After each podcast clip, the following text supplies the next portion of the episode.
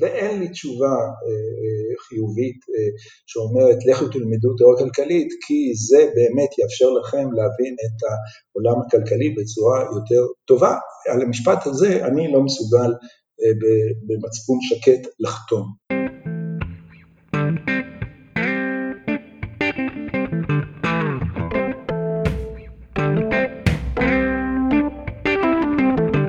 ברוכים הבאים לארץ יצירתי, פודקאסט על כלכלה, חברה וכל מה שביניהם. שלום למאזינים, היום אנחנו מדברים עם פרופסור אריאל רובינשטיין מהחוג לכלכלה באוניברסיטת תל אביב ומהמחלקה לכלכלה ב-NYU. שלום אריאל וברוך הבא לפודקאסט. שלום שלום. למאזינים שמשום מה לא מזהים נספר שפרופסור רובינשטיין הוא מהחוקרים המובילים בעולם בתחום תורת המשחקים. הוא עוסק ביסודות התיאוריה הכלכלית, במודלים של רציונליות חסומה ובתורת קבלת ההחלטות, ובנוסף הוא גם חתן פרס ישראל לכלכלה. אה, ונראה לי אורי כדאי שאתה תתחיל עם השאלה הראשונה. אה, גם בספר שלך, אה, אגדות הכלכלה, וגם בהרבה מקומות אחרים, אתה נוטה לטעון שלמחקר הכלכלי אין יותר מדי משמעות לחיי היום-יום, ואתה נוטה להיות נורא ביקורתי כלפי כלכלנים, כלפי תיאוריות כלכליות, ובייחוד כלפי השימוש שכלכלנים עושים בתיאוריות שלהם כדי להמליץ על מדיניות. אז אולי לפני שנתחיל ונדון בביקורת הזאת שלך, תוכל להסביר לנו למה, למה אתה חושב ככה ולמה אה, הדעה הזאת היא יוצאת דופן בעצם. טוב, אולי אני לא יודע למה היא יוצאת דופן, אבל אה, תראה, קודם כל לומר בכנות, אני אדם ביקורתי מטבעי ואני אדם סקפטי מטבעי. ואני חושב שכל העמדות, גם עמדות פוליטיות ודאי, וגם אפילו עמדות אה, אקדמיות הן אה, לא בלתי תלויות באישיותו של הדובר, אני צריך להודות שזה מסוג הדברים שמאפיינים אותי באופן אישי, אני אדם סקפטי. אה, אחת, שתיים, אני רק רוצה לתקן דבר אחד ממה שאמרת, אני, כשאני מדבר על מחקר כלכלי, אני מדבר אך ורק, או כמעט אך ורק, ליתר דיוק, על, על תיאוריה כלכלית. אה, תיאוריה כלכלית אני מאמין שאני פחות או יותר חלקים גדולים שלה אני יודע, מבין, אני לא מתיימר להבין בחלקים גדולים אחרים של, אה, של גם אקדמיים של הכלכלה, אני פה ושם שומע, פה ושם קורא, יש לי, כמובן יש לי גם דעה, אבל הדעה הזאת היא במעמד שונה מאשר המעמד שאני מביע אה, כאשר אני מדבר על תיאוריה כלכלית. לגבי התיאוריה הכלכלית שהיא בוודאי גם עכשיו, גם אחרי המהפכה, מה שקוראים לפעמים המהפכה האמפירית או מהפכת הדאטה של השנים האחרונות, עדיין יש לה מעמד, אפילו אני אומר עדיין מעמד בכורה, אולי פחות מאשר קודם כאמור, אבל יש לה מעמד בכורה בתוך לפחות החלק האקדמי של הכלכלה. אז לגבי, ולמרות שכל חיי המקצועיים, ושזה גם מרבית חיי בכלל, הקדשתי למחקר בנושאים האלה, אני, העמדה שלי יש בה מידה רבה של סקפטיות. רק כדי, רק כדי להבין, אם למשל איזשהו כלכלן הוא חוקר כלכלת עבודה והוא בודק כל מיני סוגים של התערבויות שנועדו למשל למנוע אבטלת ארוכת טווח כמו המחקרים של אנליה שלוסר שדיברנו איתה לפני כמה פרקים אז עם, עם, עם המלצות כאלה שנובעות ממחקרים אמפיריים אין לך איזושהי בעיה מיוחדת. אני רוצה להגיד קודם כל עם מה יש לי בעיה, כי זה, יש לי בעיה עם דברים, או מה שאני מתיימר להגיד שיש לי עמדה, אני מתיימר להגיד יש לי עמדה על דברים שאני קצת מאמין שאני קצת מבין אותם, ו, ויש לי פחות אה, עמדה ברורה לגבי, אה, לגבי אה, מחקרים שמבוססים על אמפיריקה, אני, שוב, אני צריך גם להיות כן, שאני לא יכול להגיד שאין לי עמדה בכלל, ואני לא יכול להגיד שכשאני מקשיב, אה, ואני מקשיב לפעמים, ואני קורא לפעמים, דברים מהסוג הזה, זה, אני לא יכול להגיד שאין לי אה, הסתייגות, אה, בדרך כלל יש לי כן גם הסתייגות מהם,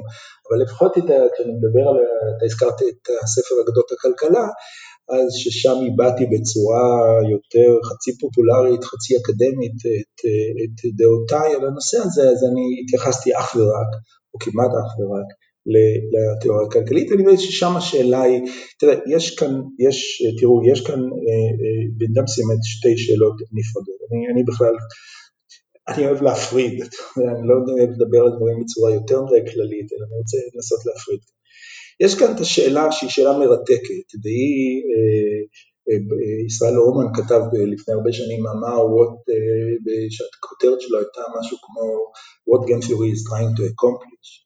אז השאלה הזאת של מה התיאוריה הכלכלית, ועכשיו נדבר על תיאוריה כלכלית, לא על יישומים של התיאוריה הכלכלית, על תיאוריה כלכלית טהורה, מה היא מנסה לעשות, היא בעיניי אחרי כל, כל כך הרבה שנים שאני מקדיש לנושא הזה, היא עדיין נשארה חידה, נדמה לי שהיא גם לא חידה, היא חידה גם לא לעצמי, היא לא רק לי. אני הגעתי לתיאוריה כלכלית אה, מכיוון שהייתי סטודנט למתמטיקה, למדתי גם כלכלה אבל כסבך עודף, למדתי בעיקר מתמטיקה, אבל אה, מה שיותר אותי זה שלמדתי מתמטיקה ובעיני רוחי כשהתעסקתי, כשלמדתי טופולוגיה או תורת המידה או, או אלגברה, אז ראיתי בעיני רוחי אה, כמעט הזיות של הצמדה של מושגים טבעיים אל, המונחים המתמטיים, ואז הבנתי שמה שתיאוריה כלכלית עושה היא מנסה לגשר או לחבר או להשתמש בכלים מתמטיים כדי לדבר באיזשהו מובן על העולם, שזה היה נשמע לי, נראה לי איזה מין אה, נס או נפלאות, לא נס, נפלאות, וזה מה שמשך אותי בכלל להתעסק עם העניין הזה. עדיין, אבל נשארת השאלה, זה שזה נפלא, זה שזה יפה, זה שזה, שזה משעשע, זה שזה כל מיני דברים, זה אתגר וכולי, זה נחמד מאוד, אבל, אבל עכשיו השאלה שיותר אבסטרקטית, סליחה זה אפילו לא אבסטרקטית, אבל השאלה הגדולה שמתעוררת היא אוקיי זה יפה מאוד אבל מה הקשר בין זה ובין, ובין מה שאנשים ברחוב אה, אה, קוראים, או לא רק ברחוב, גם אנשים בבנק וגם אנשים אחרים באקדמיה קוראים כלכלה. ובאיזה מובן אה, יש לנו באמת, באיזה מידה באמת יש לנו, אנחנו מקבלים מה שקוראים הנהרות או insights מהתיאוריה הכלכלית אל העולם הממשי. וכאן אני, אני מוכרח להודות שלרבות המודלים שאני חיברתי או עסקתי בהם, אני אה, לא בטוח בכלל בתשובה. זה לא שיש לי תשובה חד משמעית שלילית, אבל גם אני חושב שאפשר לצפות ממני אחרי כל כך הרבה שנים שיהיה לי תשובה חיובית, ואין לי תשובה אה, חיובית אה, שאומרת לכו תלמדו תיאוריה כלכלית, כי זה באמת יאפשר לכם להבין את העולם הכלכלי בצורה יותר טובה. על המשפט הזה אני לא מסוגל אה, במצפון שקט לחתום, לא מסוגל. אני... רק שאולי שאלה, כשאתה מדבר על תיאוריה כלכלית, אתה מתכוון גם למקרו כלכלה, גם למיקרו כלכלה, לא, לא, או שיש תחומים שבהם אתה חושב שאולי התיאוריה יותר יעילה או פחות מועילה? טוב שאתה שואל את השאלה הזאת, אה, כי שוב אני רוצה להבהיר, אני מדבר על מה שבדרך כלל קוראים תיאוריה כלכלית אה, בשפה, ב-economic theory, אה, מה שמכוסה על ידי עיתונים כמו theoretical economics או journal of economic theory, שזה בדרך כלל לא, זה טוב שם, יש גם מודלים מקרואים, אבל בדרך כלל זה יותר נוטה להיות מודלים מיקרואים. כלומר, זה בעיקר, אנחנו, אני מדבר כאן על ה-foundations, על היסודות על, של, של התיאוריה הכלכלית ומקרו-כלכלה בסופו של דבר, למיטב ידיעתי, הרבה מהמודלים, לא כולם, אבל הרבה מהמודלים עושים שימוש בעצם של מודלים מיקרו-כלכליים, או מודלים של שיווי משקל, מודלים תורת משחקים, מודלים של קבלת החלטות. אבל אז, אז שוב, אני לא מומחה למקרו-כלכלה, ולא מומחה ל labor economics, ולא, אני, הדבר היחידי שאני יודע זה, זה קבוצת מודלים בתוך התרגיל, נדמה לי שאלה הם המודלים הבסיסיים שמשתמשים בהם בכל המודלים, בכל הענפים בכלכלה שבהם יש שימוש במודלים אה, תיאורטיים כדי להגיד משהו, זה כולל אה, כלכלת עבודה, כלכלת בריאות, אה, מסחר בינלאומי, מקרו וכולי וכולי וכולי. אז זה דבר אחד, זה, זה, זה דבר, שאלה שנייה היא שאלה, היא שאלה לגבי האופן שבו כלכלנים כלכלנים, שוב אני מדבר רק על כלכלנים אקדמיים, שבו באופן שבו הכלכלנים אקדמיים מתייחסים אה, ומביעים דעות על שאלות אה, שהן כלכליות, פוליטיות, חברתיות. ופה אני צריך לומר שהעמדה שלי היא לא רק אה, מתייחסת לכך האם ישראל אומן יודע את זה, אני לא חושב שהיה לו איזושהי זכות יתרה לומר משהו בזכות תורת המשחקים על אה, שאלות כמו עמימות גרעינית או שאלות של, אה, של אה, מדיניות חוץ וביטחון של מדינת ישראל. אני לא חושב שיש לו איזושהי אפשרות באמצעות כלים של תורת המשחקים לומר משהו בכיוון הזה. זה, זה באמת איזשהו, איזשהו מקרה קיצוני מאוד מהרבה בחינות. אבל אני, השאלה שאני צריך להודות שלפעמים אני מגלה, או לא, לעיתים קרובות, או אפילו כמעט תמיד, אני מגלה סקפטיות כלפי האופן שגם כלכלנים אחרים מביעים דעות וחושבים שאם הם יושבים ומנתחים איזשהו כותבים איזשהו מודל תיאורטי שמשתמשים בתורת המשחקים או בג'נרל אקוליבריום או במשהו אחר ויוצא משהו, אז שזה מהווה איזשהו בסיס לאיזשהו, לאיזושהי אה, אה, הצעת מדיניות. ויש לי הרגשה גם לגבי, אני צריך להגיד גם לגבי הרבה מחקרים אמפיריים ששמעתי עליהם, זה שהיה לי הרגשה ש...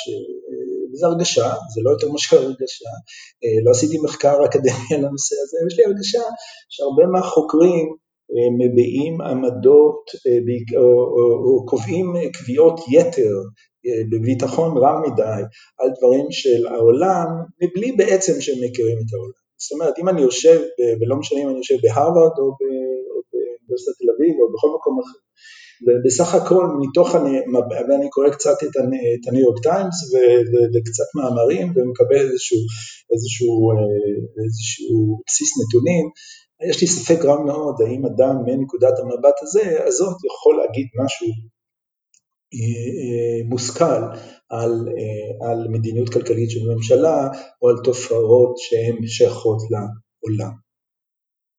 שתדע לך שמאוד אה, התאפקנו שהשאלה הראשונה לא תהיה מה תורת המשחקים אומרת שצריך לעשות בנוגע לקורונה בגלל זה. טוב, אה, לא שאלת, כי התשובה שהייתי אומר לך היא... אני כבר יכול לנחש את התשובה. היא לא אומרת לא על זה ולא על שום שאלה, אה, לדעתי היא לא אומרת שום דבר על שום דבר שבעולם. התחושה שלי בכל אופן, אתה דיברת על התחושה שלך, אבל אני כן רואה איך מאמרים היום חייבים להציג איזשהו סימוכין בדאטה שלהם, קודם כל כתנאי בשביל שהם יתפרסמו, אבל גם בשביל שהם יילקחו ברצינות. היו ימים באמת לפני שהחלה המהפכה האמפירית, שיכלנו לכתוב מודל תיאורטי שעושה שכל, לדבר על ההומו אקונומיקוס, אה, וזה היה עובר. היום אתה חייב להוכיח אה, שהאדם אכן פועל ככה, ולהוכיח שלמרות שהוא פועל ככה, יש סבירות טובה שזה קורה בגלל המודל שלך ולא מסיבות אחרות. אי אפשר להגיד ש... ניצחתם במובן מסוים, בצד שלך ניצח, ולכן אפשר, הביקורת הזאת אולי פחות רלוונטית להיום? אני לא חושב, אני חושב שקודם כל בתוך המסגרות או בתוך התחומים שאני מתמצא בהם, אה, מה שקורה זה שקשה מאוד בכלל לפרסם היום מאמר שאין בו יומרה לשימושיות. עכשיו, אני לא יכול לעשות, אני ואנשים דומים לי לא יכולים להגיד שום דבר על איזשהו משהו שימושי. אבל התוצאה היא של הדרישה הזאת היא שנכתבות שטויות, ואני לא כופר בשום פנים ואופן בתקפותם של מערכות אה, תמריצים, למרות שאני חושב שכסף זה לא מערכת התמריצית היחידה, אבל יש הרבה מערכות תמריציות שעובדות לטובת כך שנאמרים על ידי אנשים שמסכימים לתיאוריה כלכלית הרבה מאוד שטויות. אה, אני, כשאני, בשנים האחרונות, כשאני מציג מאמרים, אז אני מגיע לשלב של ה-conclusion, ואז אני מציע, אה, ואז אני מציג אה, שקף ריק, שקף ריק, ואני עושה את זה בהפגנתיות, ואני אומר, אין שום conclusion למאמר שלי, שום דבר. וכל ה-conclusion שאני מכיר ממאמרים תיאורטיים הם בעיניי, שוב אני אסייג, אני אגיד כמעט כולם, הם שטויות מוחלטות. אה, אבל, אה, אה, וגם אני נאלצתי פה ושם לעשות זאת, כי גם לי, גם אני נתון למערכת התמריצית הזאת, וגם אני לא מלאך ולא צדיק, אז מדי פעם יש מאמר אחד מסוים שיש לי בראש, הוספנו בסוף איזשהו פרקון קטן של conclusion, שהוא בעיניי בושה וחרפה, גם לעיתון שדרש את זה מאיתנו וגם לעצמי, שבסוף הסכמתי ונכנעתי והוספתי את ה... אבל ברור שהמערכת כולה עובדת בכיוון הזה, והתוצאה היא שמאמרים תיאורטיים נוטים להציע הצעות שימושיות, ללא, לדע, לדעתי ללא שום בסיס. אה, עכשיו זה דבר, אה, זה, זה, זה, זה, זה קודם כל מנקודת המבט, זה הנקודה המרכזית שיש לי מה להגיד מנקודת המבט אה, שלי. עכשיו דבר שני, אתה השתמשת במילה להוכיח, וזאת מילה שהיא, כמו שאתה יודע בטח יותר טוב ממני, היא מילה מאוד בעייתית. השאלה מה זה בכלל להוכיח בכלכלה. בשאלה מה זה בכלל להראות בכלכלה. אנשים משתמשים הרבה פעמים בתיבת הלשון, משה הראה ש. אבל מה זה משה הראה ש? משה הראה שבדרך כלל זה משה פרסם מאמר, אולי בקונומטריקה, אולי באמריקן אקונומיק רביו, אולי במקום מאוד מכובד, הראה מאמר שבו הוא טען שהוא הראה ש. עכשיו השאלה היא מה זה הוא הראה ש.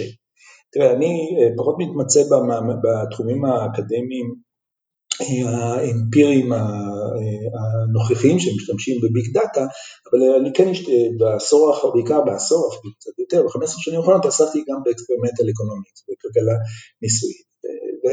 ושם ראיתי את המפגן של הראה שבדרך כלל אף אחד לא הראה שום דבר, אבל יש הרבה אנשים שטוענים שהם יראו, שאחרים יראו, שנוח להם, אז הם אומרים שמישהו אחר הראה או שהם יראו משהו.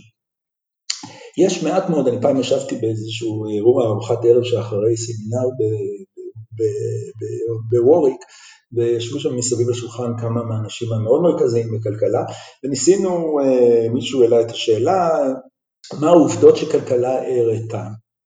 והקבוצה הזאת, שכללה אנשים שמכירים את הספרות הרבה הרבה הרבה יותר טוב ממני, התקשתה מאוד בכלל לזהות איזשהו דברים שהראו ממש.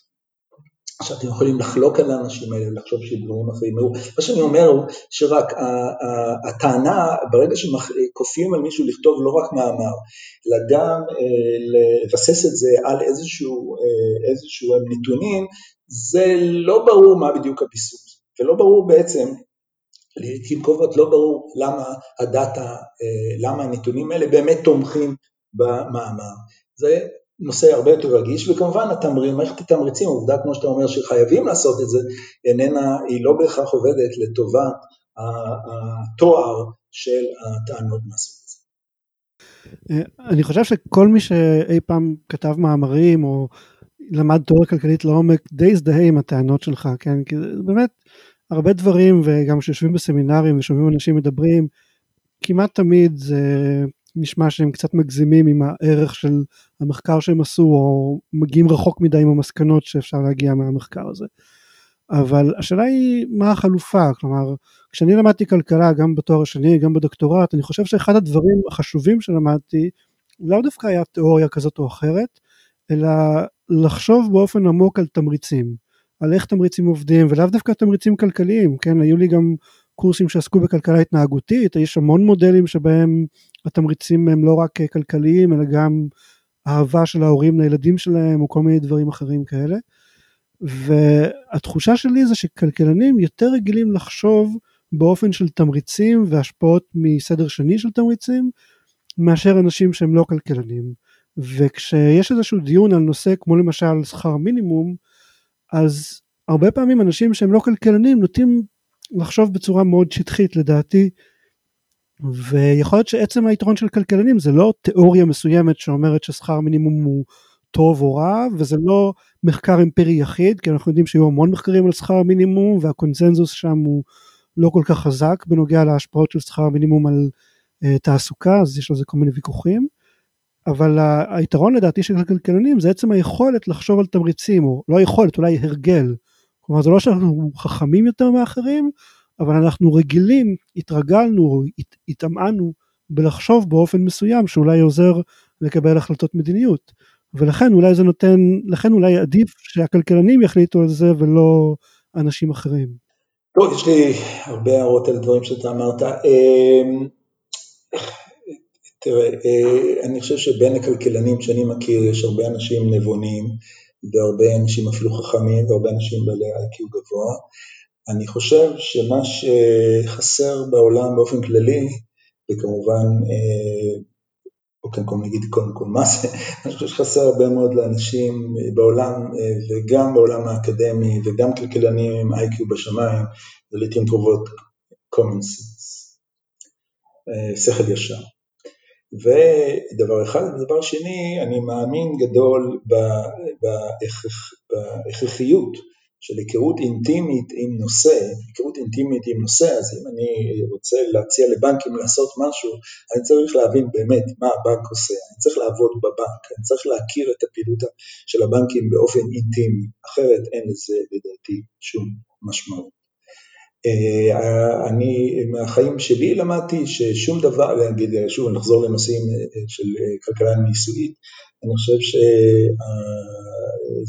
בשבילי היה מסע מרתק גם לעצמי כדי לראות כמה ההיכרות האינטימית עם, אתן לך דוגמה, אנחנו רואים תוצאות של ניסוי ואנשים מפרשים את תוצאות הניסוי כתומכות את המודל א', מודל ב', או עושים איזושהי תחרות בין, בין, בין מודלים שונים ומה המודל שכאילו יותר מתאים לנתון. בדרך כלל כל הדברים האלה הם, יש לי מילה חריפה מאוד להגיד עליהם, בעיניי הם שטויות. בגלל שבדרך כלל לרוב האנשים האלה לא עושים דבר אחד שהוא לטעמי הכרחי, והוא לקחת חלק מהסאבג'קט, מהמשתתפים, ולתחקר אותם לגבי מה הם בעצם הבינו בניסוי ולמה הם עשו מה שהם עשו. אם אתה מתחקר את האנשים מה הם הבינו מהניסוי, אם אתה מתחקר אותם על למה הם עשו מה שהם עשו, אתה מגלה דברים שאתה לא העלית על הדעת, לפחות אני לא העליתי על הדעת ואחרים לא העלו על הדעת. וזה הרבה יותר מרחיב את, ה, את, ה, את ההבנה ואת הידע ואת האפשרות להעריך את המודל מאשר איזה שיטות אקונומטריות מאוד מתוחכמות ושאולי מקנות פרסום באקונומטריקה, אבל לא מבהירות בעצם את ה... את ה, את ה לא נותנות תשובה בעצם על איך אנשים חושבים. אז תראה, אני, אתה שואל אותי, אתה יודע, אני, אני התבטאתי כמה פעמים ב, ב, באוזני סטודנטים, גם באופן פרטי שבאו לשוחח איתי ולהתייעץ איתי, וגם כמה פעמים בצורה פומבית, והמלצתי לסטודנטים לא ללמוד כלכלה לתואר ראשון, אבל אני לא עשיתי זה אף פעם לגבי תואר שני. כלומר, אני חושב, מכיוון שאני חושב, שעיסוק בכלכלה ברמה שהיא לא ברמה של תואר ראשון, הוא עיסוק מעניין, עיסוק מעניין שהוא באמת מרחיב את הדעת. אבל למרחיב את הדעת אין פירוש הדבר, יש הרבה דברים שמרחיבים את הדעת, היסטוריה מרחיבה את הדעת, ופילוסופיה מרחיבה את הדעת, וכולי וכולי, יש הרבה, יש הרחבה של את הדעת, ואנשים ש, שיש להם ד, ד, יכולות הסתכלות על דברים מזוויות שונות, אנשים יותר, באיזשהו מובן, אני מאמין שהם כן אנשים יותר טובים כדי גם להשתתף בדיונים אה, מעשיים על שאלות אה, פרקטיות. אבל אני מצטער, אני לא יכול לחתום על המשפט, אני לא רואה את היתרון של כלכלנים בתור, בעצם העובדה שהם למדו כלכלה, אם לתואר ראשון ואם לתואר שני וגם אם יש להם דוקטורט, בתור אה, אנשים, בתור מקבלי החלטות, אפילו על שאלות, אפילו על שאלות שהן חברתיות כלכליות. כלומר שאלה כמו שכר המינימום שזה באמת נושא שכלכלנים מתעסקים בו כבר 50 שנה ויותר מבחינתך היסטוריון או אה, פסיכולוג או כל מישהו אחר יכול לקבל החלטה טובה החלטת מדיניות או להמליץ לשרי האוצר בדיוק כמו כלכלנים. תראה, אה, אה, אתה, אה, אתה יודע, אתה מקצין את זה לאיזה משהו, אתה יודע, כל האמירות המוקצנות האלה, אני לא מוכן לחתום עליהן. זה לא השאלה, הבעיה היא הפוכה, הבעיה היא שאני רוצה להילחם, אם כבר אני רוצה באופן ציבורי להילחם בתפיסה שזה חייב להיות כלכלן כדי לומר משהו בנושא הזה, לא, אני חושב שהנושא של אה, אה, של שכר מינימום זה דוגמה מצוינת, או הנושא שהיה מאוד קרוב לליבי וזה הנושא של עובדי הקבלן, צורת ההעסקה באמצעות עובדי קבלן. זו שאלה שלא צריך להיות כלכלן כדי להביע בה דעה, זה ראשית כל. עכשיו, האם יש, האם אני אגיד לך שאני שולל את זה שכלכלנים יכולים גם, גם להביע איזושהי זווית? לא, אני לא שולל, אני חושב שמה שאתה אמרת בעצמך, אוקיי, אז נעשו מאות מחקרים על שכר מינימום, נכון, על ידי כלכלנים מאוד מאוד בכירים, נכון, אורי? ואחרי כל זה אז אין קונסנזוס, למה אין קונסנזוס? למה אם זה עובדה, אם זה עובדה מדעית כמו שהמהירות שבה או הזמן שבה תפוח ייפול מהעץ, אה, אין לנו תשובה חד משמעית. מכיוון שהנושא הזה הוא לא נקי, הוא לא נקי, הוא לא נקי מדעות אה, אישיות של אנשים, אה, וקשה מאוד לנטרל פה את ה, בכלל להשוות בין העובדה שזה ההשפעה הייתה במקום X כך, זה, יש, קשה מאוד להסיק מכך שזה יהיה נכון גם במקום Y וכולי וכולי. נכון? אז הנה, זה, אז הנה כלכלנים התעסקו בשאלה הזאת כל כך הרבה, אבל הכלכלנים עצמם לא הגיעו אפילו, אפילו הכלכלנים עצמם, ואפילו בארצות הברית לא הגיעו לידי, לידי מסקנה, כמו שאתה אמרת, מסקנה חד משמעית. אז, אה, אז, אה, אז, ויש זוויות אחרות של אה, שכר מינימום שהן נראות בעיניי לא פחות חשובות מאשר, מאשר השאלה האם, מה יהיה, מה יהיה גודל, מה תהיה ההשפעה של העלאת שכר המינימום על, על, על, על האבטלה, כאשר בין השאר, דרך אגב, יש לנו תמיד את החלופה שמעלים שכר מינימום, בודקים מה קורה והם מגיבים בהתאם. כן, יש, מקומות, כמו רבות ישראל, תקן אם אני טועה, שהעלו את שכר המינימום וההשפעה על האבטלה הייתה אפס ולהפך, נכון? אז זה יכול להיות כך וזה יכול להיות כך.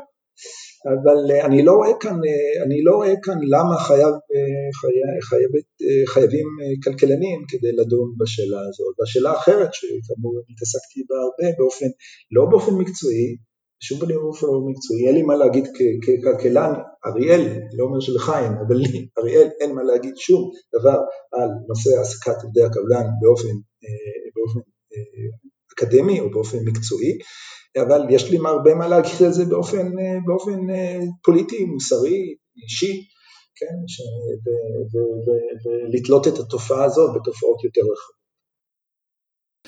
אוקיי, okay, אולי אה, שאלה אחרונה על הנושא הזה לפני שנתקדם לנושא הבא. אתה לא חושש, הפחד שלי, אולי לא אתה חושש, אבל הפחד שלי הוא מאותו פוליטיקאי פופוליסט, אחד שלא פוחד אה, להגיד bullshit אה, פרנקפורטרי, אה, כן, bullshit שלא קשור לאמת או לשקר, אלא bullshit שנועד נטו לקדם את מטרותיו.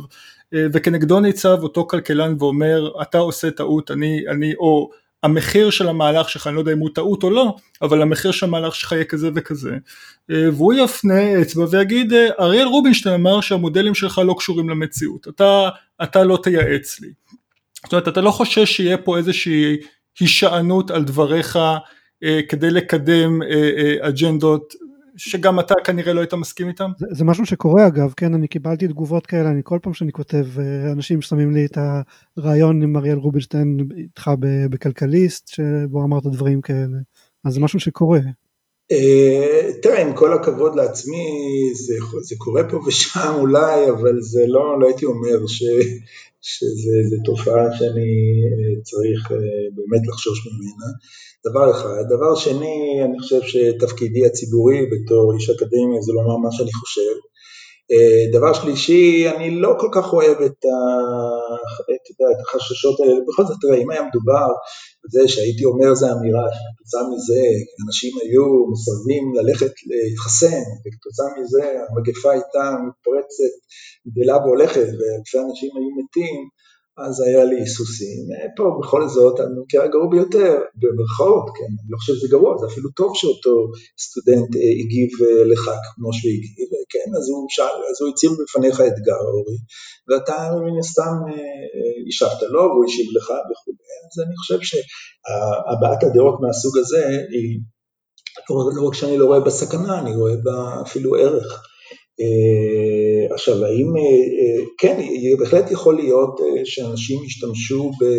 יש לי דוגמה אחת מצוינת שאני יכול להביא לך, וזה, כתבתי אחד המאמרים, מאמר מאוד יוצא דופן שכתבתי, היה לפני כ-15 שנה אני חושב, על, על לא זוכר את הכותרת המדויקת, אבל זה היה איזה גישה סקפטית ללימודי הכלכלה. שבה עשיתי איזשהו ניסוי וטענתי טענות, או הבעתי איזה שהם, הבאתי איזשהו נתונים לגבי האופן שבו סטודנטים לכלכלה וסטודנטים אחרים מגיבים לאיזושהי בעיה שהיה בה אלמנט כלכלי והיה בה אלמנט מוסרי וטענתי מה שטענתי. העבודה הזאת למשל צוטטה על ידי אנשים מסוימים שהם כאילו בעמדות הפוליטיות היותר קרובות אליי בצורה שאני לא מסכים אליה לחלוטין. ו, ו, ופה ושם כשהייתה לי הזדמנות גם הבעתי את, את ההסתייגות הזאת ו, ו, ויום אחד גם אני מעלה לדעת לכתוב מאמר נגד העמדות הציבוריות, למרות שאנשים האלה תומכים בעמדות אה, ציבוריות שהן יותר קרובות אליי, להביע דעה נגד הצורה שבה הם פירשו את המאמר. אז יכול לקרות, זה אסון, זה לא אסון. זה לא, לא מצטער על המאמר הזה, אני חושב ש, ש, שבכלל כשמביעים דעות, אה, ככל שמתקרבים יותר לפוליטיקה והבעת דעות ציבוריות, ככה יש תמיד סכנה. גם את הדעות שלך, אורי, אני בטוח שיש אנשים ש, שמצטטים בצורה שאיננה לרוחך, ואתה בכל זאת, וטוב שכך, אתה מביע את דעתך, דעותיך. כן, אה, רק רציתי להגיד שכמובן אין לי שום בעיה שאנשים מצטטים אותך, זה ברור שזה חלק מהדיון, אבל במקרה שזה קרה לי, זה היו אנשים שהם לא כלכלנים, הם גם לא טרחו להתעמק במחקרים או להבין, הם פשוט אה, פסלו כן. או אה, השתמשו בהם כדי לתרץ את הבורות של עצמם. כי זה קורה, צורך בזה. אורי, אורי, תשמע, זה גם יקרה לך, שיהיה מישהו שישתמש בזה ויגיד, דוקטור אורי כך וכך, אמר כך וכך, והוא כלכלן במקום כך וכך, והוא מוערך על ידי אנשים כך וכך. ואתה, אז זה יקרה, אז אתה יודע, זה, זה טיב השיח, זה טיב השיח בכל נושא גם, לא רק כלכלה, זה גם, גם, גם היסטוריונים מצוטטים בצורה כזאת, או עיתונאים, כן, לעיתונאים יש את הדילמה הזאת הרבה יותר חמורה מאשר, מאשר לנו, אני חושב, כן.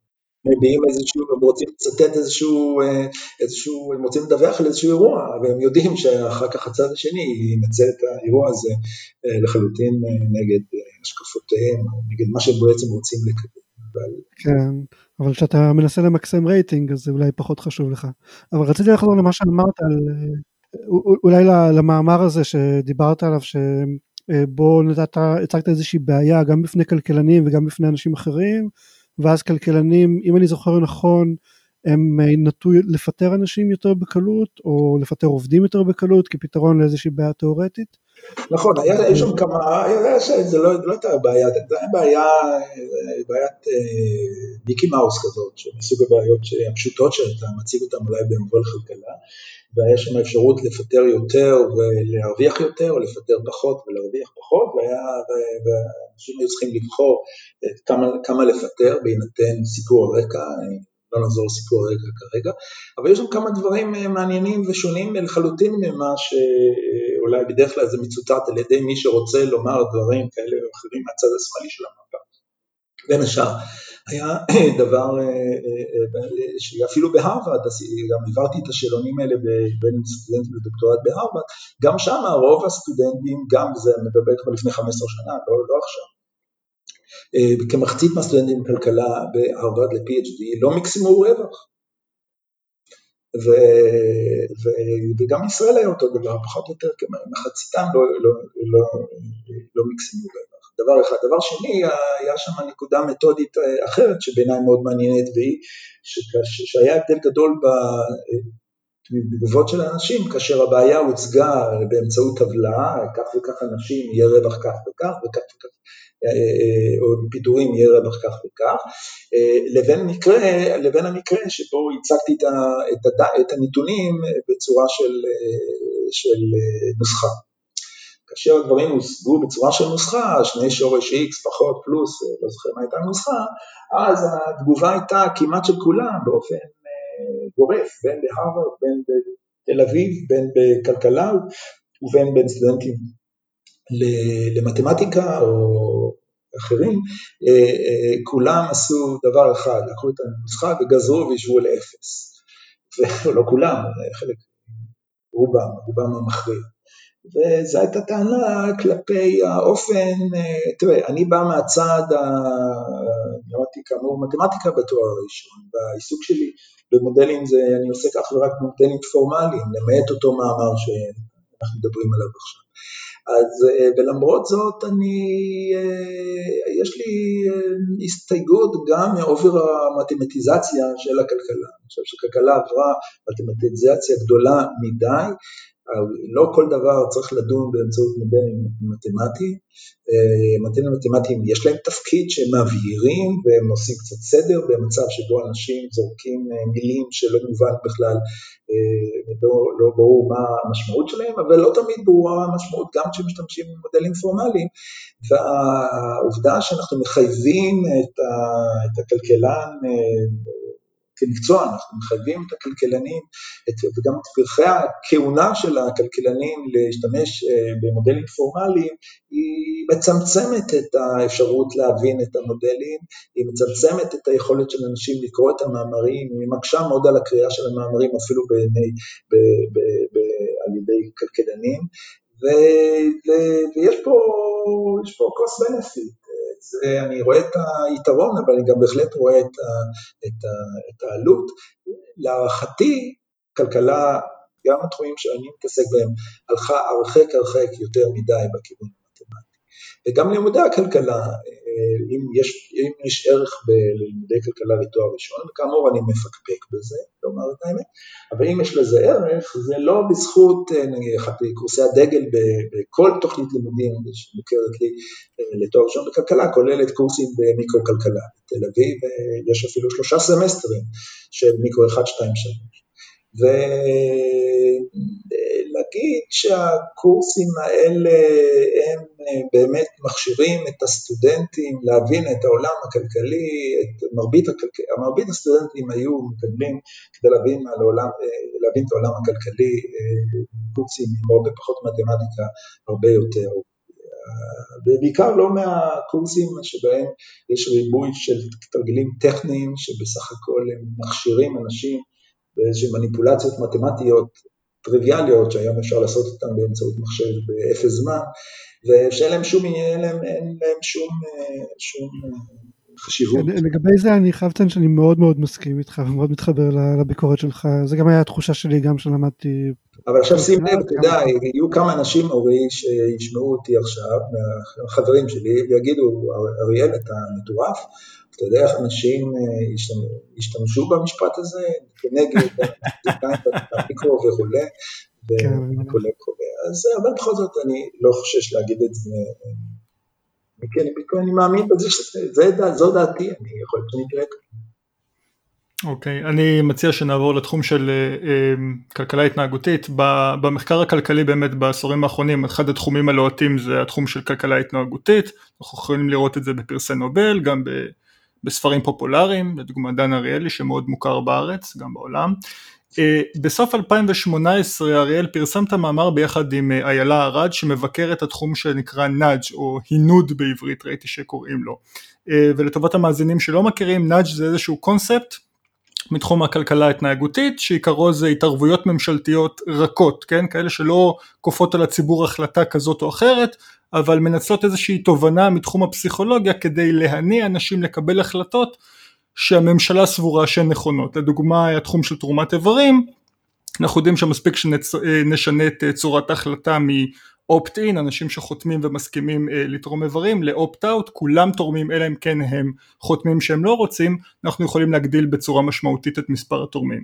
אז השאלה שלנו היא, מה, מה בעצם הביקורת שלך עם התחום הזה, עם נאג', למה שהממשלה לא, לא תקדם כלים שבסופו של דבר לא כופים את ההחלטה לציבור, אלא רק בוא נגיד מתמרנים אותו למקום החכם. תראה, קודם כל רק משפט אחד לגבי כלכלה התנהגותית. אה, אין ספק שכלכלה התנהגותית, אחת המהפכות בכלכלה בחיים שלי, השנים בו בעשור, בעשור וחצי האחרונים, זה, זה מה שקוראים כלכלה התנהגותית. אה, אבל אה, אני חושב שוב, זה מחזיר אותי לנקודה מאוד מרכזית בהסתכלות שלי על כלכלה בכלל. אני נגד, נגד, איך נקרא לזה, שלטון של גישה אחת.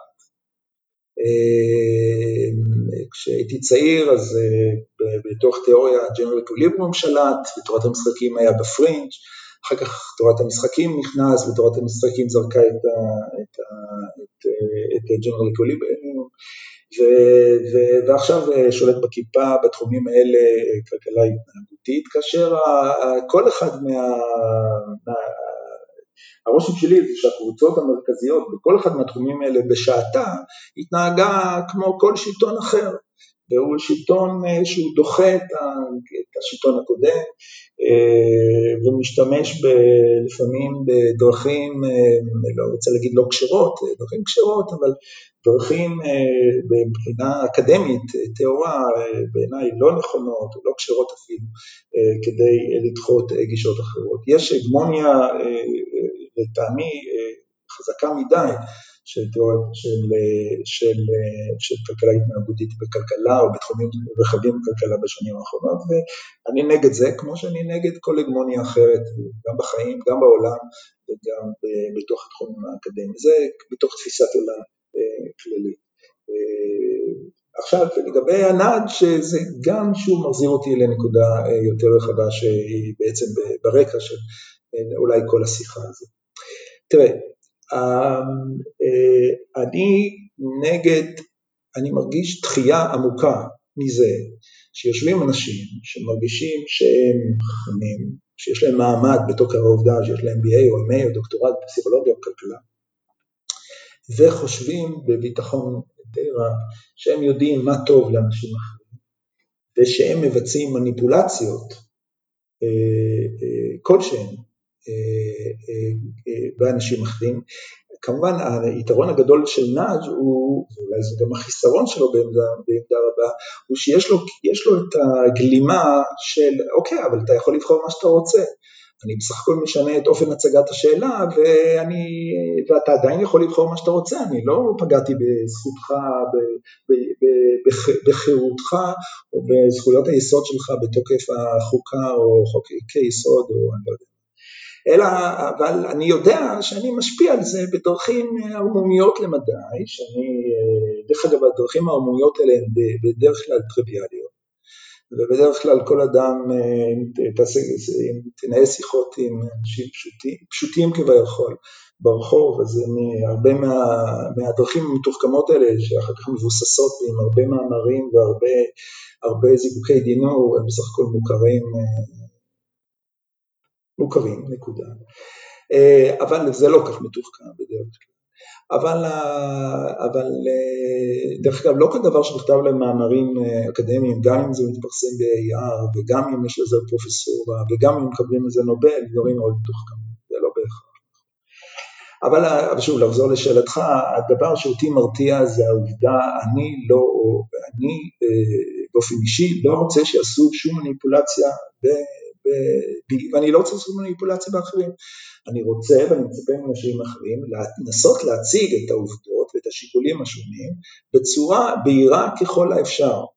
שוב, אני יודע שיש קושי כזה, היה לי פעם אה, ויכוח עם אה, דיק טלר על זה, כן, הוא אומר אי אפשר שלא יהיה דפולט, שאי אפשר להציג בעיה בלי ברירת מחדל. אז יכול להיות שלפעמים אי אפשר שלא תהיה ברירת מחדל, אבל יכול להיות תמיד שתהיה לנו שאיפה להיפטר מברירת המחדל. לנסות להציג את הבעיה כמה שיותר קרובה לכך שלא תהיה ברירת מחדל ושאתה כמה שאפשר יותר תבחר את ה, את, בין החלופות השונות באופן שלא יהיה מכוון על ידי. זאת אומרת, מה שאני רוצה, אני רוצה שמקבלי ההחלטות או פקידים באוצר או, או, או מי שלא מנהל את ה... או, ב, או בעירייה או, ב, או בבנק, יציגו את החלופות בצורה שהיא מתיימרת להציג מה שיותר אינפורמציה לאנשים, לא מתוך כוונה שהם יבצעו את ההחלטה הנכונה בעיניהם, אלא לתת לאנשים את הכלים האלה ומה שפחות להתערב ב... ב, ב, ב, ב, ב, ב, ב, ב לכוון בהחלטה שהם מבצעים.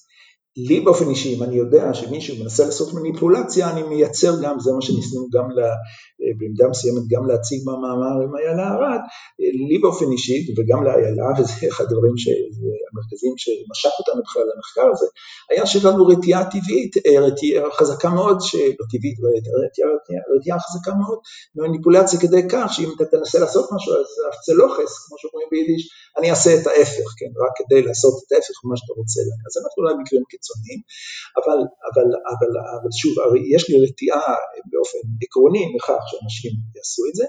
יש לי, מכיוון שבתוך עמי אני יושב, ואני מכיר קצת פרופסורים, רבות, חלק גדול מהאנשים שמתעסקים בכלכלה התנהגותית, וחלק מהם אני מכיר אפילו באופן אישי, ועם כל הכבוד, אני לא חושב שיש להם מעמד אה, לכוון אה, אנשים אחרים אה, לעשות אה, דברים שהם חושבים שזה נכון להם. אמ, בנוגע למה שאמרת, אז קודם כל בנוגע למה שאמרת בהתחלה על איזשהו ניסיון לייצר הגמוניה של כלכלה התנהגותית, אז אני חייב לציין שלפחות דניאל כהנמן, ממה שקראתי, הוא מאוד מאוד צנוע בנושא הזה ומאוד הוגן, ואחד הדברים שהוא תמיד אמר זה שאנשים קודם כל צריכים ללמוד את הכלכלה הבסיסית ואת המודלים הבסיסיים לפני שהם עוברים הלאה למודלים של כלכלה התנהגותית. ויש אחרים, לדעתי דן אריאלי הוא ביניהם, שהם פחות צנועים ונוטים יותר ככה בגישה הזאת של אה, המלך מת, יחי המלך החדש או משהו כזה. תראה, אני מדבר על המלך מת, יחי המלך החדש, אני לא מדבר לא על קלמן, אני לא יודע, אני מדבר על, אה, שוב, בחזרה על המיין בדי, על הגוף המרכזי של הכלכלה. אה, אנשים מהסוג של אורחים של העיתונים המרכזיים, זה לא אריאלי ולא קלמן. נדבר על האווירה במחלקות לכלכלה המרכזיות. נכון, אבל זה, גם, זה גם משהו שמתבטא במאמרים, כלומר יש תמיד ניסיון כזה לייצר רוח כזאת, כאילו כל מי שלפניי דיבר שטויות, ועכשיו הנה אנחנו הדור החדש, אנחנו חכמים, או מין יש, איזשהו...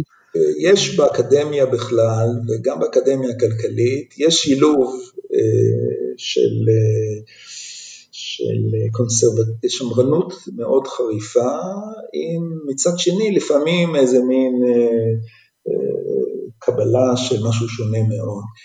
אה, זה, זה הולך קצת בשני, עם שני הקצוות, אבל יש, יש מגמות מאוד שמרניות, שמרניות שאני יכול לנתח אותן שוב, אתה מדבר על תמריצים? כן, יש אה, גם, גם, כלכלני, גם כלכלנים, אני תמיד אוהב לעקוץ כלכלנים, להגיד להם, אתה יודע, כשכלכלנים מדברים על כלכלה, הם לא לוקחים, הם לעיתים קרובות לא, לא לוקחים בחשבון שגם הם שחקנים במשחק. גם, הם, גם הכלכלנים הם שחקנים במשחק הכלכלי, המשחק הכלכלי במובן הרחב. וגם גם להם, גם לנו, גם לי, יש, יש תמריצים. התמריצים כן. האלה לעיתים קרובות הם גם תמריצים כספיים, לא רק אה, חומריים, לא רק תמריצים אה, מסוג אחר. כן, ברור. אה, אחד הדברים, ש... אחד הקורסים שזכורים לי מאוניברסיטת תל אביב, מהלימודים שלי שם, היה קורס שעסק ברציונליות חסומה, שזה גם תחום שאתה התעסקת בו וכתבת שם כמה מאמרים, ובהמשך למה שאמרת לפני כן על כלכלה התנהגותית, אנחנו יודעים, חלק מהמודלים שאני זוכר מהקורס, הם מודלים שבהם אנשים בעצם מרמים את עצמם, כי הם יודעים שהם יתפתו בעתיד, לא יודע, לאכול איזושהי עוגה שהיא לא טובה להם, שהיא משמינה, אז הם לא יקנו אותה בסופרמרקט, או משתמשים בכל מיני דרכים כדי לבצע מניפולציות אה, על עצמם בעצם. אז השאלה היא האם זה לא יכול להיות דומה לממשלה שעושה מניפולציות בשיטת הנאג', כלומר האם בגלל שבני אדם הם לא רציונליים לגמרי, יכול להיות שהם יהיו מוכנים שהממשלה תפעיל עליהם מניפולציות, אה, דברים כן. שהם טובים עבורם. לא, אז, אז באמת הייתי צריך להשלים את המשפטים הקודמים ולהגיד, אה, אה, המחקר גם שלנו וגם ההתרשמות שלי בלי המחקר הזה, היא שאתה צודק, כי יש הרבה אנשים שרוצים שיתמרנו אותם, תשמע, יש, אנשים שרוצים להיות עבדים, יש אנשים, יש אנשים שרוצים שמישהו אחר יחליט בשבילם, ואם אנחנו, זה אנחנו מדברים בעברית לקהל ישראלי. אני חושב שאחת ההשפעות, אה, זה, אני חושב שזה אחד, אחת הסיבות לדעתי למחאה החברתית אה, של, אה, מתי זה היה, 2011? 10, 9, לא זוכר, אבל המחאה החברתית... אוגוסט 2011. 11. אז גם המחאה החברתית 2011 היא, היא בעמדה רבה ביטאה והיא גם עודדה מאוד את ההשקפה שלמרות דעותיי שהן דעות שנוטות למה שקוראים בעגה המקובל שמאל, למרות זאת אני לא מקבל אותן, את הדעות האלה, והיא שרואות, מצפות מהמדינה, מהממשלה, לעשות הרבה יותר מאשר מה שהייתי רוצה שיעשו, ולהתנער, וכאן בא אולי המשפט המרכזי, שגם הוא חשוב מאוד גם לאיילה ארד וגם לי, והוא הנושא של האחריות האישית. אני חושב שבשורה התחתונה יש אחריות אישית לאנשים ויש להם, אה, אה, ועם כל, כמובן יש דברים רבים שצריך ממשלה וצריך חברה כדי לעשות, אבל יש הרבה דברים אחרים שיש בהחלט מקום להגיד לבן אדם, זהו אחריותך האישית, אתה רוצה לעשות משהו שירע בעיניי את מצבך, תעשה אותו. אבל uh, אני לא בהכרח רוצה לעשות לך מניפולציה, שלא תעשה את זה, כי אני חושב שזה יותר טוב לך. אני לא מדבר כאן על, אתה יודע, על... אז יש כמובן מקרים קיצוניים, ש, ש, וכמובן אה, אם מדובר בילדים או באנשים רופאי אה, שכל או וכולי וכולי, זה סיפור אחר, אבל כשמדובר באנשים בגירים, בעלי יכולת סבירה, אני חושב שה... אני, יש לי, אני באופן באמת עמוק, אני מכבד מאוד את דעתם של אנשים. אנשים, אנשים נקרא להם פשוטים במרכאות, ואני לא מכבד כל כך את דעתם של פרופסורים.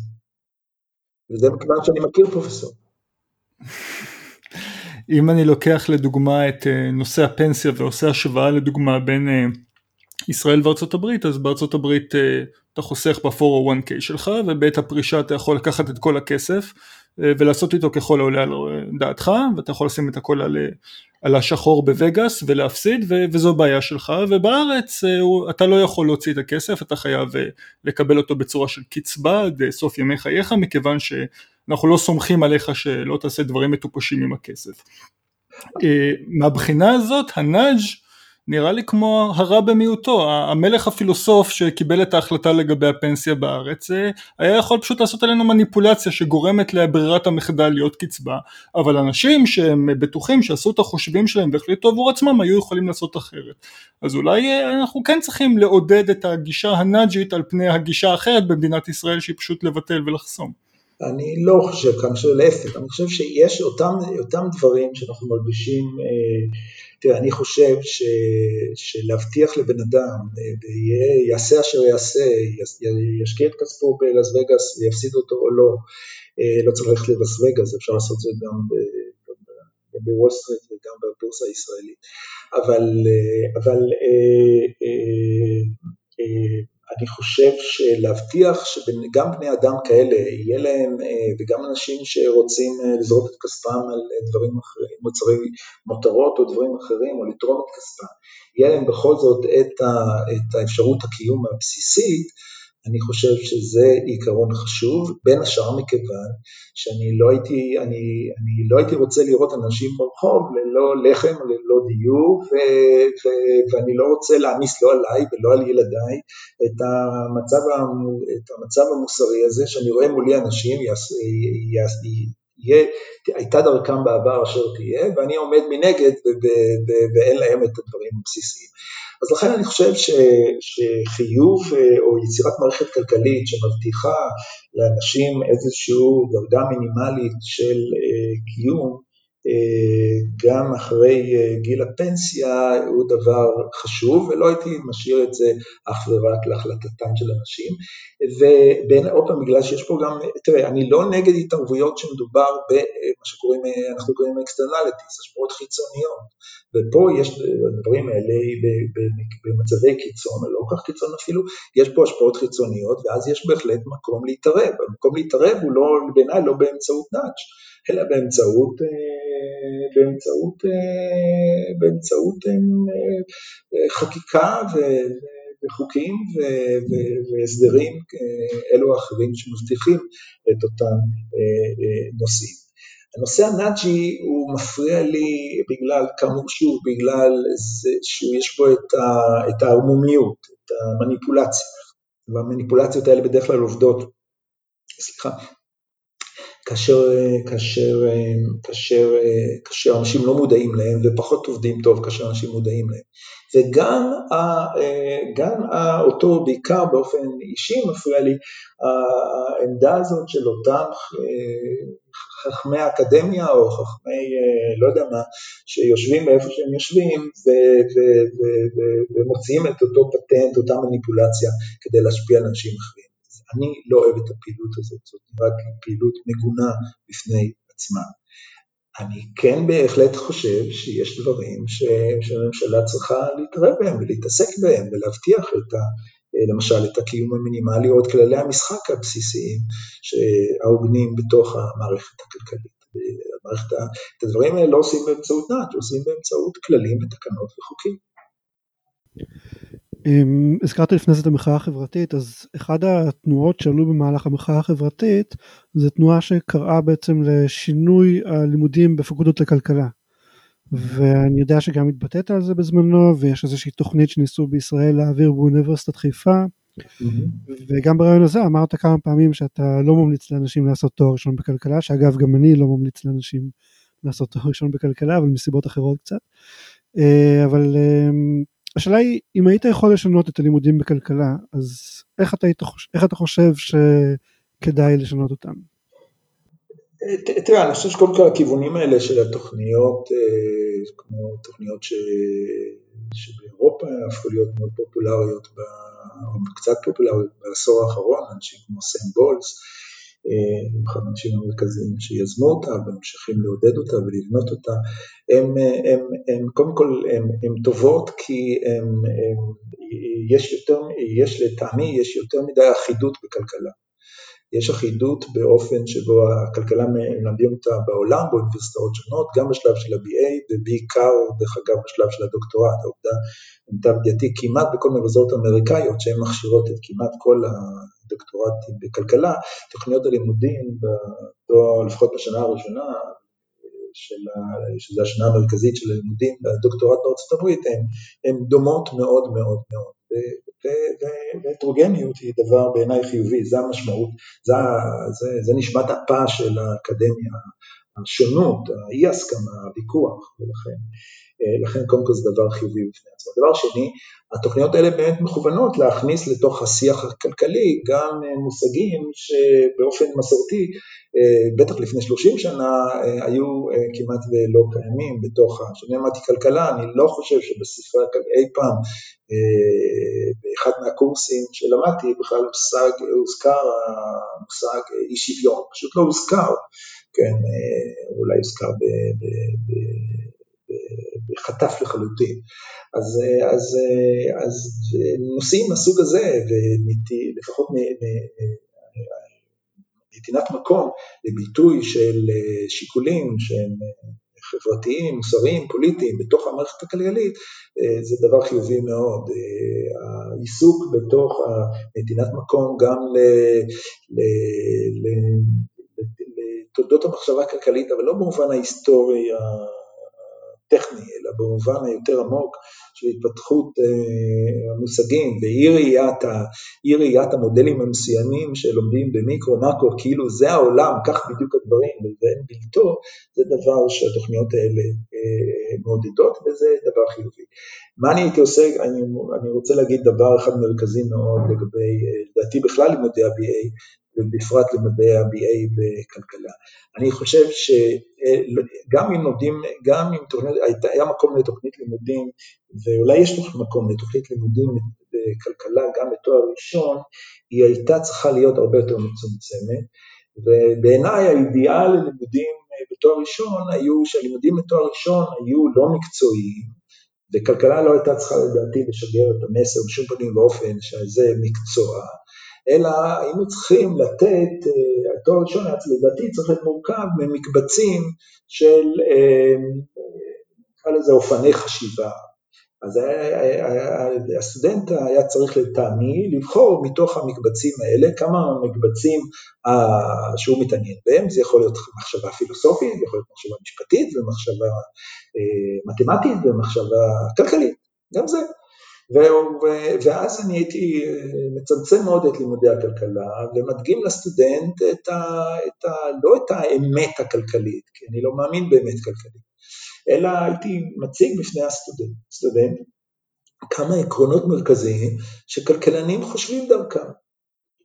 אז יכול להיות כל מיני, זה יכול להיות כל מיני מודלים בסיסיים במקרו, במיקרו, או ברציונליות, או אפילו מודל, אפילו לתאר תורת, מודל בסיסי של תורת המשחקים, לא בלי להיכנס לעומקים, אלא להיכנס, ל, ל, להציג בפני הסטודנט, וגם אולי בצורה ביקורתית, את כמה מה, מאופני המחשבה שבהם כלכלנים עוסקים.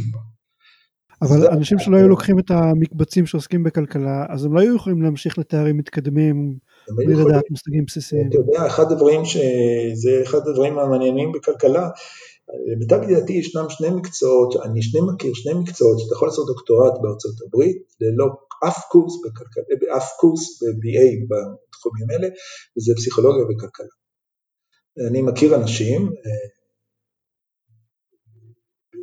אולי גם רצוי להעיר שגם אני לא עשיתי תואר ראשון בכלכלה, כן, התואר הראשון שלי היה בהנדסת תעשייה וניהול. יושב אורי חפץ שהיה, אני מאוד גאה בו, כי הוא לקח, אורי חפץ, למדתי שנה אחת קורס בתורת המשחקים שזה היה לפילוסופים ומשפטנים או משהו כזה, פעם אחת עשיתי כזה דבר, יותר מ-20 שנה, זה היה ב-98-9, ואורי לקח את הקורס הזה, זה היה הקורס היחידי שהיה לו, שהיה בכלל קשור לכלכלה, עייני כלכלה, כמו שאומרים, כן, אם זה מה שהוא למד כלכלה. עם הקורס הזה בלבד הוא התקבל לפרינסטון, גמר דוקטורט מכובד מאוד בפרינסטון, והוא היה פרופסור בקורנל, והוא פרופסור באוניברסיטה העברית, והוא עושה, והוא עושה, הוא לא עושה מודלים אה, תיאורטיים, הוא היה סטודנט, הוא לפילוסופיה ופיזיקה, והיום הוא עוסק בנושאים, הוא אפילו יועץ לראש הממשלה למיטב בימים אלה. וזהו, וזה לא שום BA בכלכלה, לא צריך BA בכלכלה כדי לעשות דוקטורט בכלכלה, בכלל לא. הלימודים בכלכלה לדוקטורט בארצות הברית לא דורשים שום ידע מוקדם. בכלכלה הם דורשים אה, ידע מתמטי, הם יודעים, אה, דורשים ידע סטטיסטי, אולי, אה, יגיד אולי יותר מדי, זה הם דורשים, אבל הם לא דורשים ידע בכלכלה. אוקיי, okay, אנחנו לקראת סיום, בשביל ההכנה שעשינו לרעיון הזה, השתמשנו הרבה באתר, באתר האינטרנט האישי שלך, שאני אגב מזמין את כל המאזינים להיכנס אליו, אפשר למצוא בו דברים מעניינים, בין היתר עותק מהספר שלך, אגדות הכלכלה שדיברנו, גם בעברית גם באנגלית, זמין לכל דורש אה, באתר שלך, ולמאזינים שהם בני דור המילניאל, זו הזדמנות טובה לראות איך האינטרנט היה נראה בשנות התשעים. אה, שטח נדל"ני גדול מהדף הראשי שלך לא מוקדש לכלכלה בכלל, אלא דווקא לבתי קפה ברחבי העולם. ובנוסף לביקורות ותמונות, אתה מציע לכל אחד להזמין פוסטר עם גלריה של בתי קפה מומלצים ברחבי העולם שבהם אפשר לחשוב. והפוסטר הזה אגב נהיה עם הזמן סוג של סמל סטטוס בקרב סטודנטים ואקדמאים ואפילו אני גאה להגיד שאצלי במשרד בעבודה יש עותק תלוי אה, ובנוסף לכך ראינו שבמאמר שלך מ-2008 מאמר אקדמי עם יובל סלנט שם המוסד האקדמי שמופיע עבורך מתחת השם שלך הוא בתי הקפה של אוניברסיטת תל אביב, University of תל אביב קפייז. מאיפה התשוקה הזאת לבתי קפה, כן? למה הם חלק כל כך חשוב מהזהות האקדמית שלך? קודם כל מה שהזכרת אז אני באמת מזמין, גם אני מזמין אנשים להיכנס לאתר, אתר הבית שלי, ולא רק הספר הזה, אלא כל הספרים בלי יוצא מן הכלל שכתבתי, אה, שהייתי מעורב בכתיבתם, או כתבתי כל המאמרים, בין, ה, בין המאמרים, המאמרים האקדמיים, גם היה תקופה מסוימת שכתבתי גם מאמרים פובליציסטיים אחרים, הכל נמצא להורדה, לרבות כאמור כל הספרים יכולים להיות מורדים על כל אחד ללא שום תמורה, זה, זה, עיקרון, זה עיקרון חשוב בעיניי לגבי ספרים אקדמיים, שכל אחד יכול לעיין בהם ללא תמורה כלשהי. זה ראשית, וכאמור אני מזמין כל אחד שמעוניין בזה כמובן לעשות את זה. אה, לגבי בתי הקפה, זה באמת, שוב, אה, חוזר, אתה חוזר לשאלה לגבי האישיות של עצמי. אני חושב שאני צריך אה, בכנות לומר שיש שני דברים, האחד הוא איזושהי גישה רומנטית, גישה רומנטית לבית הקפה, אני לא נולדתי בבית קפה ובירושלים הקטנה שנולדתי בה לא היו כך הרבה בתי קפה ואני חושב שפעם ראשונה שישבתי בבית קפה היה אולי, אה, שלא קפטריה באוניברסיטה, היה אולי שפעם ראשונה נסעתי לחוץ לארץ לווינה ופתאום גיליתי את קפה האבלקאם בווינה וישבתי שם עם, עם פה פרור מרותק מהתופעה הזאת, אחר כך הבנתי שלא כל בתי הקפה נראים כמו קפה האבלקאם בווינה, אבל, אבל זה, יש איזשהו משהו באמת, אה, לא יודע, זה חלק מההוויה הרומנטית שלי שרואה את הסקולר, את המשכיל, את האקדמי, אה, יושב לא במשרד מהודר באוניברסיטה, אלא יושב בתוך, בתוך, אה, בתוך עמו, אה, מרוכז במה שהוא עושה, אבל מדי פעם גם, אה, גם שוחח עם אנשים סובבים אותו, אולי שוחח, אולי מתווכח, אולי מתווכח בלהט, אבל, אבל בתוך מסגרת, אני חושב שהחיים האקדמיים, אני הרבה יותר, באופן אישי אני הרבה יותר מרוכז בבית קפה מאשר במשרד המהודר שיש לי באוניברסיטת תל אביב. אבל זה כבר עניין אישי, והכל עניין אישי, כן, אבל, אבל, אבל, כאמור, יש משהו רומנטי בראייה הזאת, אני צריך להודות. אה, זה דבר אחד. זה בטח הרבה יותר קשה עכשיו עם הקורונה. אה, זה בלתי אפשרי עם הקורונה, אתה רוצה לומר. ויש דבר שני, וזה, אני צריך להגיד גם שיש פה איזה מסר לעומתי. אה, והוא, אני אני, אני חושב שיש משהו ב... אני פרופסור, וכל חיי המקצועיים הייתי באוניברסיטה, אני מודה בזה, ואני איש אקדמיה, אבל אני לא לגמרי שלם עם זה. וזה לא הדבר שחלמתי לעשות, ו... ואני, יש לי יחסים אה, חם קר עם העולם הזה, ועולם בתי הקפה, עולם, זה, שים לב, זה לא בתי קפה שבהם יושבים ואוכלים עוגה נפלאה עם אה, אספרסו משובח. אני שונא בכלל קפה, אני, אני שותה רק נס קפה של עילית, אה, וגם זה במשורה.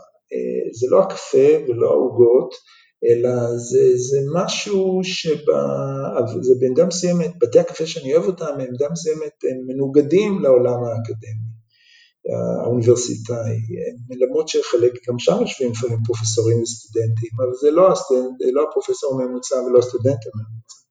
זה שזה משהו שהוא יותר פשוט, יותר מחובר לעולם, אני, אני, אני, למרות שאני עושה מודלים פורמליים, אני מתעניין, תתפלא, תתפלאו עליי, אבל אני מתעניין בעולם, אני מתעניין באופן שבו אנשים בעולם חושבים, אני לא מתמטיקאי. אני, זה מה שמעניין אותי באמת, וההתבוננות בבתי הקפה כלעומת, או אוניברסיטת בתי הקפה של תל אביב, היה, הייתה התבטאות, לא משנה כרגע הרקע המסוים של ההתבטאות הזאת, אבל הייתה התבטאות אה, לעומתנית כלפי, ה, כלפי העולם, כלפי הממסד האוניברסיטאי. אה, זה להגיד משהו מהסוג, אה, כן, אני שייך ולא שייך, ואני תמיד שייך ולא שייך. וזה בתי הקפה, אוניברסיטת בתי הקפה, זה, זה צורת ביטוי בכנות גמורה, זו צורת ביטוי שלי להגיד, אני שייך לעולם האוניברסיטאות, אבל אני לא לגמרי שייך לא, לא רוצה להיות לגמרי שייך לאוניברסיטאות, ושוב אני חושב ש...